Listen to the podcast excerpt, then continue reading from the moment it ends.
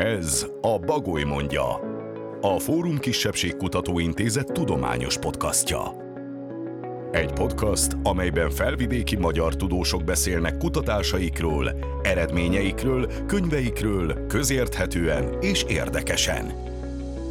Egy műsor, amelyből kiderül, hogy mivel is foglalkoznak a szlovákiai magyar történészek, etnológusok, szociológusok, irodalmárok s más tudományágak képviselői. Bagoly mondja.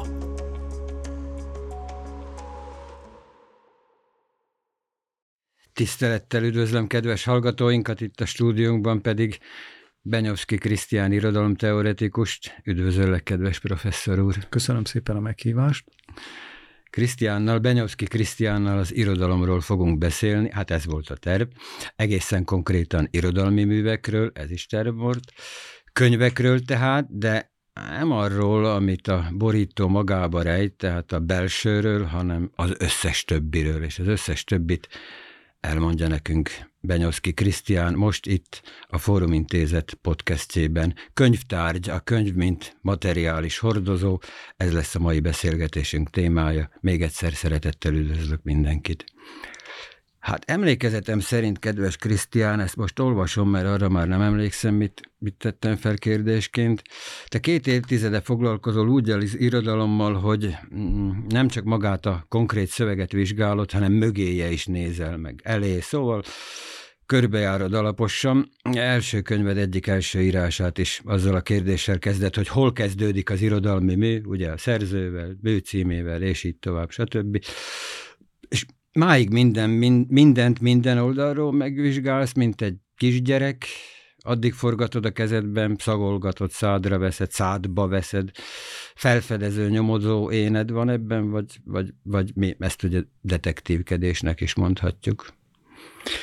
Hát igen, ebbe egy annyira eddig nem gondoltam bele, de való igaz, hogy mindig is ez érdekelt a legjobban, meg tehát hogy a szövegeknek az alapos megvizsgálása kívül, belül, forgatása jobbra-balra.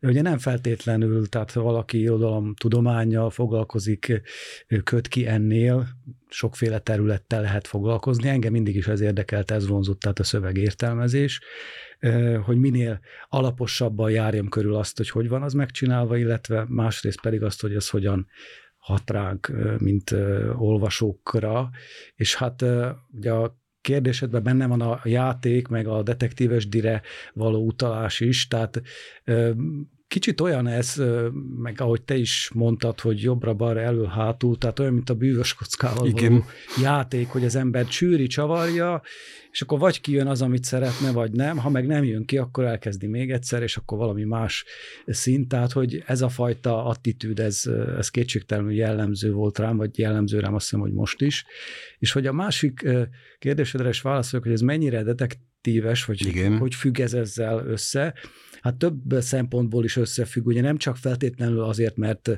elég sokat foglalkoztam ezzel a műfajjal, hanem úgy általában ennek a szövegvizsgálatnak, ilyen alaposabb szövegvizsgálatnak mindig vagy általában van valamilyen meglepő hozadéka. Igen. Tehát, hogy detektíves abban az értelemben, hogy sok olyan dologra jön rá az ember közbe, amit mondjuk az elején még nem is gondolt. Tehát valami mindig indítja az embert arra, hogy foglalkozzon valamivel, elkezd, elmélyül benne, és aztán sokszor olyan dolgokra jön rá, vagy olyan dolgokat ismer fel, amelyekre nem gondolt volna. Tehát meglepődik, és pontosan ez a meglepődés, vagy ez a, ez a felfedezés élmény volt az, ami engem mindig is érdekelt, és még egyelőre nem untam ezt meg.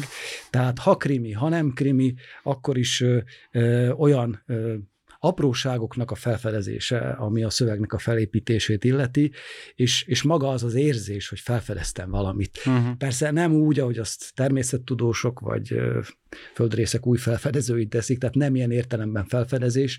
Most ezt így kívülről nézem, akkor egy laikus számára ezek bagatel dolgok, hogy felfedez az ember egy utalást, egy idézetet, vagy valamilyen stilisztikai árnyalatnak valamilyen összefüggését, de én ezekkel megelégszem. Igen. Tehát nekem, nekem ez a felfedezés, és hogy még azt előttem más nem fedezte fel. Tehát, hogy van egy ilyen euréka élmény, ami, ami hasonló a, a nyomozáshoz is a, a végén. Persze ez sok függ attól, hogy az ember kikkel foglalkozik, milyen mm, szövegeket igen. választ. Nyilván ez benne van az is, hogy lehet, hogy tudat is választok olyan szövegeket, de mondjuk, ha most így kapásból kellene mondani, akkor mondjuk Ottlik, vagy Kosztolányi, vagy Edgar Allan Poe, igen. három olyan szerző, akikkel rendszeresen, régóta, újra és újra visszatérve foglalkozok, na ő neki ilyenek a szövegeik, uh-huh. hogy akárhányszor mindig valami új uh-huh. van benne, úgyhogy van detektív munka mindig. Kész. Ez nagyon jó, hogy továbbra is ilyen vagy, és ne, nem hagyod abba. Hát minden körömére én itt megpróbáltam összeírni csak az önálló műveidet, de annyi papírom nem volt otthon, meg spórolós ember is vagyok.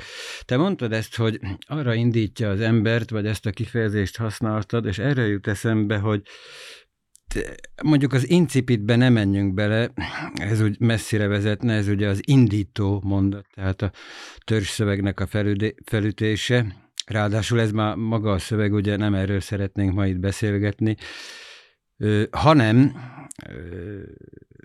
ez is egy prima idegen szó, a paratextus, ezt is nálad olvastam, hogy az incipitet is először az első könyvedben. Mi fánterem ez a paratextus, kedves Krisztián? Sőt, azt írod ugyanitt, ebben a Brács Mustra című első könyvedben, hogy paratextuális összetevők. Hm, hát ez érdekelne. Így elsőre az tényleg szörnyen hangozhat ez az idegen szó, szoktam is ijeszgetni vele a diákokat, van még egy pár ilyen, de tulajdonképpen amit jelölnek vele, az egy olyan nagyon is ismert vagy gyakorlati dolog. Csak nagyon röviden, hogy ugye a fogalmat azt egy francia irodalom teoretikus találta, aki vezette be a, a, az irodalomtudományban, Gérard Zsenet, Először csak egy rövid tanulmányában, és aztán egy egész könyvet is szentelt neki, és azután ennek hatására nagyon sokan kezdtek el foglalkozni ezzel, amit mindjárt elmondok, hogy mi, és messze túlterjedt az irodalom. Uh-huh. Tehát ma már azt lehet mondani, hogy a paratextusokkal tulajdonképpen mindenféle egyéb más ág, művészeti ágban, médiumban foglalkoznak. Nagyon röviden mindaz, ami úgy is lehetne egyszerűen fogalmazni, mindaz, ami körülveszi a szöveget, mindaz, ami keretezi a szöveget, uh-huh. Ez mindenképpen valamilyen átmeneti sávot képez. Tehát ezek olyan összetevői a szövegnek, amelyeknek a státusza olyan bizonytalan. Lehet a szöveg részének is tartani, lehet különállóan is, valahol pontosan ez a kettősség jellemzi őket. Az első ilyen megközelítésében Zsenet általában azokat sorolta ide, tehát a szerző neve, a címe, Igen. alcíme egy műnek, ha van előszava, Igen. utószava, különböző helyeken előforduló jegyzetek benne, de nem csak szövegeket, hanem képeket is már felvetett, tehát például a borítókép, Igen. glosszák, stb., interjú részletek. Tehát mindaz, ami ilyen értelemben nem mindenki számára és nem egyértelműen jelenti a mű integráns részét ez már értelmezés Milán. kérdése. És ezekkel, igen, már az első könyvemben is ez a nagyon egyszerű kérdés foglalkoztatott, hogy, hogy hol kezdődik egy irodalmi mű, tényleg mi, a, mi az eleje, és aztán újra visszatértem ezekhez a paratextusokhoz, különböző okokból, vagy különböző apropókból tulajdonképpen. Ez egy nagyon gazdag terület, tehát, hogy nem messze nem foglalkoztam én itt mindennel, főleg a nevekkel, meg a nevekkel való játék volt az, ami érdekes volt, a szerzői név, akkor a cím, ami nevet rejt, vagy pedig az illusztráció milyen a szerepe annak, ha a borítóra kiteszük, és úgy egyáltalán mostanában kezdtem el foglalkozni a könyvvel, mint tárgyal, és hát annak apropóján pedig a borítóval, mert hogy tulajdonképpen a borító az, ami egyrészt összegyűjti, és nagyon sokféle paratextust kapcsol össze, és ennek a működése az, uh-huh. ami úgy érdekelt, vagy érdekel. Hát, nagyon köszönjük, hogy akkor ezt a mai podcastünket ennek szentelhetjük. Láttam, hogy könyveket is hoztál be. Majd ne felejtsünk el rájuk kitérni. Ez a keretezi, mondod, és akkor eszembe jutott, nagyjából akkor ez, ugye mondtad a borítót, ez így világos, nem is kell rá példa, tehát mondjuk mind a kép és a keret, ugye van olyan nem érdekes kép, abszolút nem rávaló keret, stb., és van olyan is, hogy csak ez a keret való, sőt van olyan is, hogy maga a keret és a kép elválaszthat, sőt van olyan, hogy maga a keret, a kép, és akkor nagyjából ez vizuálisan így képzelhető. Jó, te ez a vizuális jut eszembe, hogyha mondjuk a paratextust, ha úgy osztjuk fel, hogy van verbális és vizuális, elképzelhető úgy is, mint ahogy én is verbális, vizuális ember vagyok, hogy ő is lehet már, mint a paratextus, egyszerre verbális és vizuális is? Igen, lehet. Jó lehet, amikor Zsenet megalkotta ennek a tipológiáját, jó strukturalistához mérten, tehát ő ezt két különálló típusként említette, hogy van verbális, meg van Igen. vizuális. Viszont ha belegondolunk, és pont a borító apropóján, akkor, akkor ez a kettő tényleg nagyon szorosan összetartozik, ami nagyon egyszerűen következik a, a nyelvnek, pontosabban a nyomtatott betűnek a tulajdonságaiból, abból, hogy jó lehet valamilyen jelentést, tehát a szavak idéznek elő bennünk, de azokat mi látjuk is, a nyomtatott betűnek van alakja, Igaz. színe, Igen. formája, valahol el van helyezve a térben, Igen. tehát számos olyan vizuális tulajdonsága van, amitől nem tudunk elvonatkoztatni. Amikor olvasunk, persze ezeket nem általában nem érzékeljük, és nem is lehet érzékelni, mert akkor nem tudnánk olvasni, ezeken úgymond, hogy átnézünk, de például bizonyos paratextusok, a borító, dizájnjának a kialakításában ezeknek kulcsfontosságú szerepe van. Tehát nem csak az, hogy mi van ott, hogy az a szó például a cím, az éppen mit asszociál bennünk, hanem akár az is, hogy milyen nagyjal van írva, uh-huh. milyen nagy betűvel, Igen. mi van fölötte, mi van alatta, mi az, ami ki van emelve, mi az, ami a háttérben van, mi a betűtípusnak a, a, a hírértéke, mert ez is fontos lehet. Tehát ezek mind olyan tulajdonságok, amik, amik magához a, a könyvtárgyhoz, a konkrét példány, akár borítójához tartoznak, és amivel ami nem nagy felfedezés tulajdonképpen, hiszen különösen az avantgárd irányzatok előszeretettel fordultak ezek felé is, és bíztak rájuk sok Igen. mindent. De itt ugye egy, mivel a borító a könyvet, mint árut foglalja össze, burkolja magába, akkor ezeknek azon túl, hogy jelentéseket generálnak, van gyakorlati, van marketing célzata, és stb. Uh-huh. stb. Tehát ennyiben ez több. De itt kétségtelen, hogy legalább annyira fontos a verbális, mint a, mint a vizuális oldal, és mondtad itt a, a képzőművészeti párhuzamot, nekem most olyan festmények jutnak eszembe, tehát hogy ez visszafelé is működik, Igen. amin ugye könyvek vannak szavak vannak, feliratok, Igen. könyvgerincek, vagy nyitott könyv van lefestve, bele Igen. lehet esetleg olvasni. Tehát, hogy a képzőművészetben is ez a két terület sokszor keveredik össze, és persze, ha egy könyvön van olyan, akkor, akkor az külön érdekes lehet. Igaz, igaz. Te azt írod egyik nemrégi tanulmányodban a partitúra irodalomtudományi folyóiratban, nem tudom, ismered de közelebbre, igen, jól néz ki. Tehát mondtad ezt a vizuális, a betűtípus, nagyon jó partitúrához való betűtípust használ, zeneit. Na idézem, amit itt írsz, a legutóbbi számban. A szerzői név, mint domináns és eligazító jel, szintaktikai viszonyjelentését a borító további névalapú paratextusaihoz fűződő kapcsolatainak jellege határozza meg. Itt most megálltam, nem azért, mert aztán említed a kritikusokat is, meg a recenzenseket, hú, de kihúztam magam. Tehát ezt a mondatot járjuk körbe, drága Krisztián jó kedvemére. Igen, na hát ez az a terület, amivel a paratextusokon belül foglalkoztam részben, tehát a nevek. Na most itt is Mindenképpen, az, tehát há- három dolgot emelnék ki, vagy három nevet akkor, amilyen név alapú paratextus. Egyrészt a szerzőnek a neve, a fordítónak a neve, ha van, ha Igen. ez egy fordítás, harmadrészt pedig a cím, ha az név alapú cím, mert Igen. ugye tudjuk, hogy ilyenek is vannak, ilyenek is lehetnek. Mindegyiknek megvan a maga szerepe és jelentősége. Na most egy a szerzői mű, a szerzői név, ami ugye a, a művet segít nekünk beazonosítani, messze nem csak a tulajdonviszonyt fejezi ki, hogy ez ennek és ennek a műve, hanem attól függően, hogy a, a szerzőről, a szerzőtől mit olvastunk, mit tudunk, milyen összefüggésekben találkoztunk már korábban vele. Nagyon sok mindent már előzetesen meghatároz. Azzal, hogy a könyvtárgyat a kezünkbe fogjuk, rápillantunk, meglátjuk a nevet, mindenkinél egyéni módon ugranak be dolgok róla, tehát hogy egy kicsit így előkészít sok mindent Igen. bennünk, vagy rajtunk. Persze nagyon gazdag és összetett téma, ez ugye itt valódi néve, Igen. esetleg álnéve, ebben nem is mennék nagyon bele, de ez biztos, hogy szerepet játszik. Nyilván kanonikus szerzője, vagy egy teljesen ismeretlen név, vagy egy gyanús név, hogy ez lehet, hogy nem valódi, hanem álnév. Tehát, hogy ezek a dolgok határozhatnak meg bennünket, különösen, ha az az álnév valamilyen irodalmi összefüggést sejtett velünk, nem menjünk messzire, Csokonai Lili például. A másik dolog, a fordító neve, hogy az hogy játszik szerepet. Ez nagyon érdekes, mert Máshol már korábban, de már a magyar könyv kiadásban is elterjedt, és egyre inkább megerősödött az a gyakorlat, hogy a borítón Kirakják, feltüntetik igen. a fordító Igen. nevét. Ez korábban egyáltalán nem volt jellemző, sőt, sokszor elrejtve különböző Sőt, még a okokból. grafikus is, igen. Igen, és most ott van, igen, és ha az illusztrációk is olyanok, akkor az ő nevét is feltüntetik, tehát ebben az értelemben, ha a könyvre, mint tárgyra tekintünk, akkor nem feltétlenül csak a szerzőt vesszük meg, hanem a fordítót is megvesszük. Tehát ha én látom a borítón, hogy Hamlet Nádasdi Ádám fordítása, vagy bármilyen különösen újrafordításoknál, Divina Comedia, megint csak látom ott a Nádasdinak a nevét, akkor nem csak Dantét veszem meg, Uh-huh. sőt, igazából Nádasdit veszem Igen, meg, világos. hiszen egy magyar szöveget veszek Igen. meg.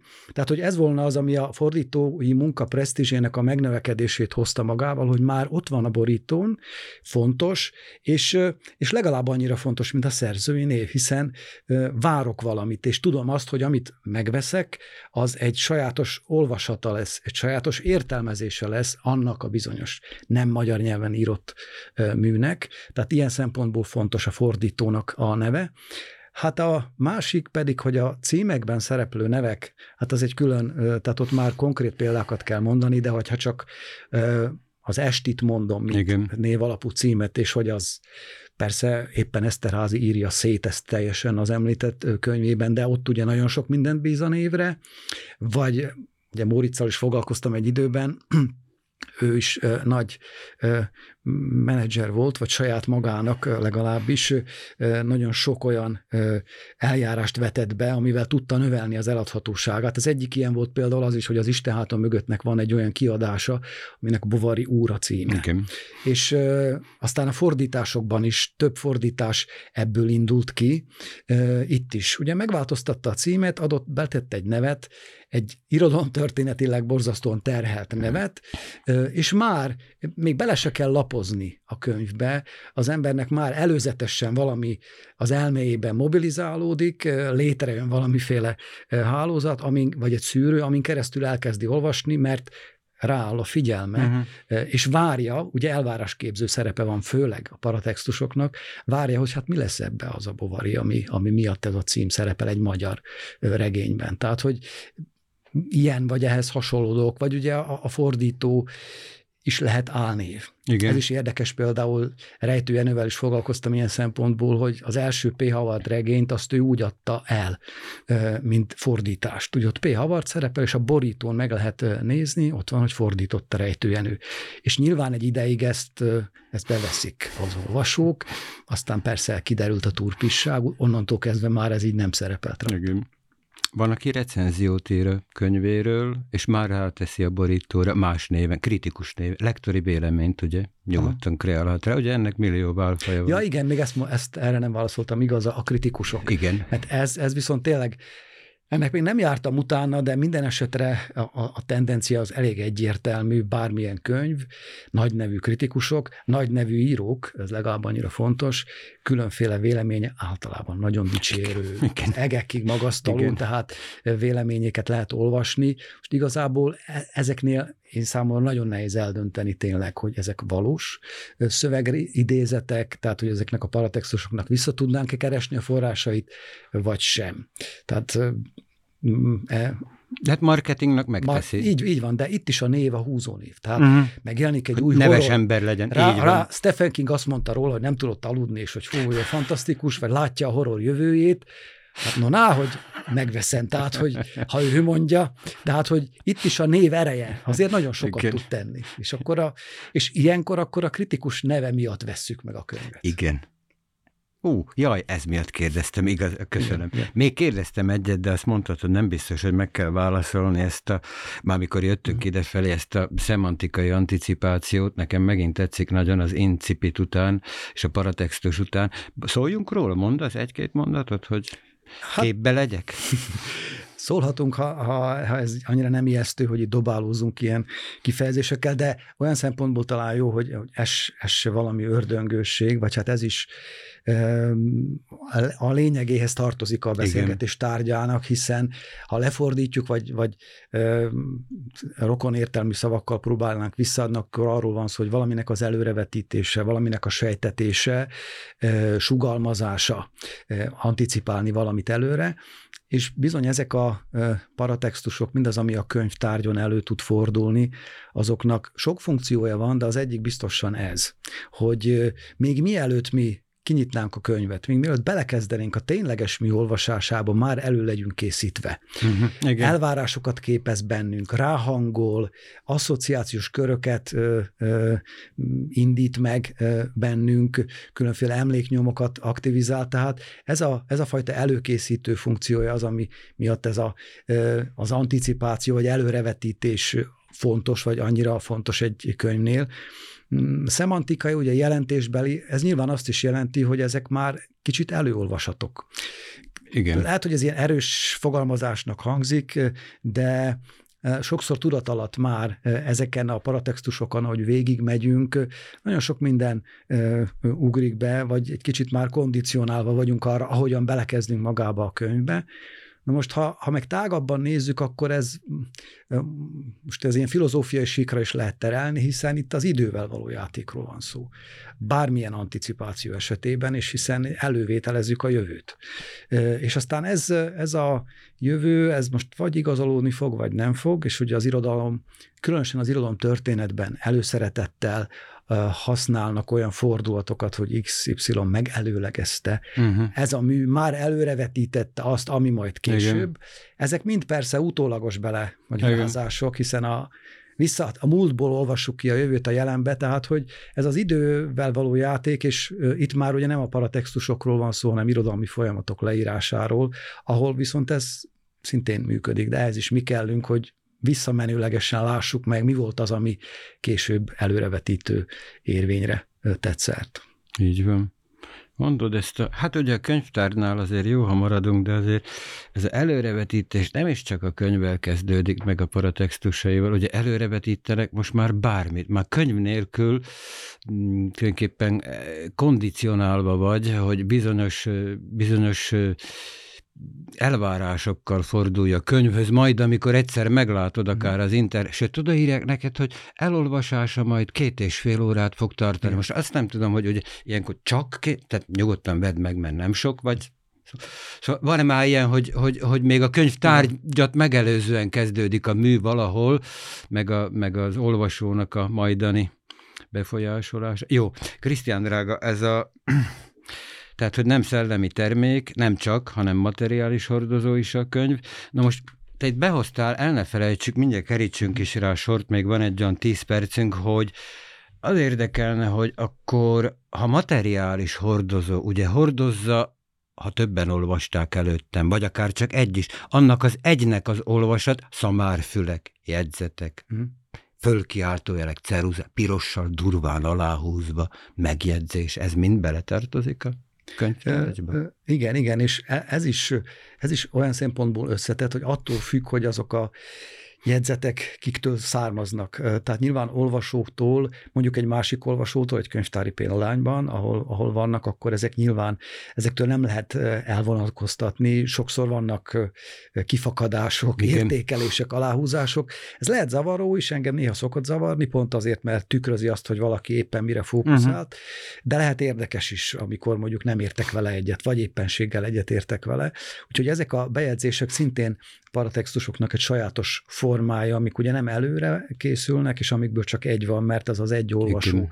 firkálta bele. Az érdekes számomra az szokott lenni, amikor a saját paratextusaimmal szembesülök évek Igen. után, mert sokszor olvasok újra, ez ugye a detektíves munkának Igen. is a lényege, és nem értem magamat. És fogalmam sincs, hogy miért húztam alá, mit jelent az a kérdőjel, felkiáltójel, mindenféle kriks, kraks, Jelek. És Igen. akkor elkezdem értelmezni a jeleket, de nem biztos, hogy mindig értem érteni fogom ezt, úgyhogy ez a másik olyan tapa, visszatérő tapasztalat, ami érdekes lehet, tehát hogy saját magunkat olvassuk újra, és, és nem mindig értjük azt, nem csak másokat nem értünk, hanem magunkat se, és hát hogyha van benne még ezen túl is, mert ugye az ember néha beletesz egy papírt, vagy fölír rá valamit, ez is, mint, ez is érdekes lehet, és itt, itt is különböző, nekem vannak szintén különböző tapasztalataim, saját szetlieim, megjegyzésekkel, Igen. vagy van nekem is olyan, hogy gyakran olvastam vonaton például egy időben, vagy rendszeresen, és akkor vonatjegyet uh-huh. arra írtam rá.